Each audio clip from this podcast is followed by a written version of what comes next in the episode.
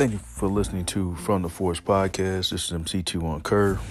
What I wanted to talk about today is J- Eji Ogbe. Eji Ogbe is the first Odu and represents alignment with destiny.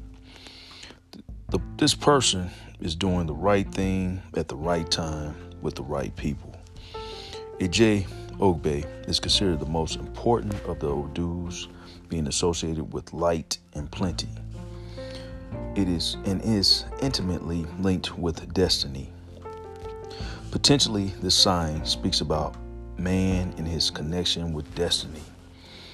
It is a Odu sacred to Obatala and represents the principle of expansion, pure light, and enlightenment.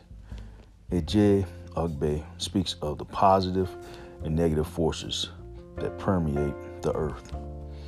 This Odu explains that both good and bad aspects of life are interconnected in fulfilling our destiny.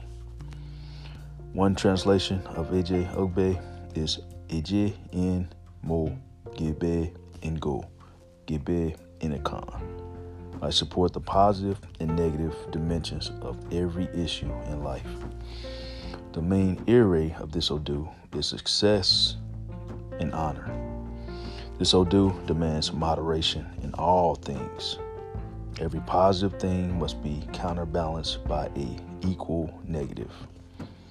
This is why, although we all aspire to be within the energy of Eji Ogbe, we must do Ebo to protect us from the negative.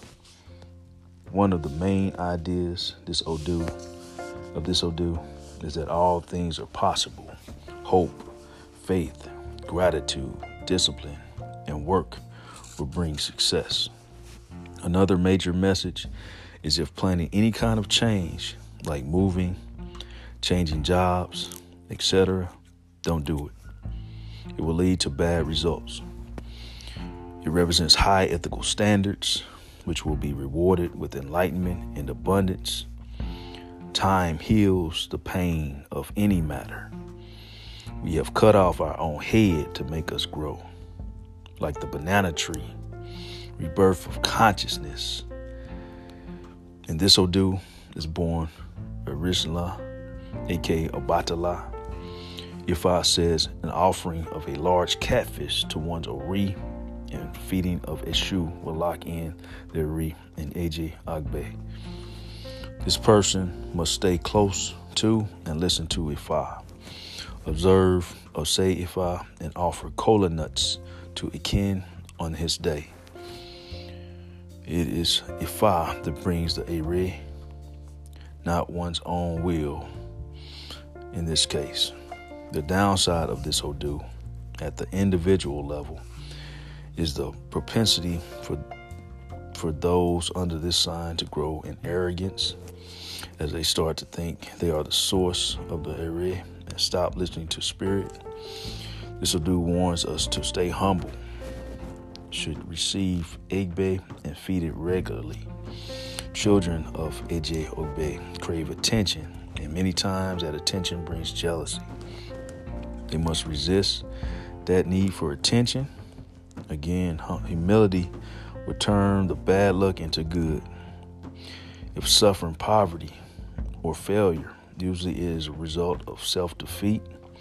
In Ibi, this person might have a problem with Ujukun. The person might have a defeatist attitude to their problems. A change of attitude is needed. And Igbo to Ifa and Eshu to appease Ojugun and for Ere to manifest.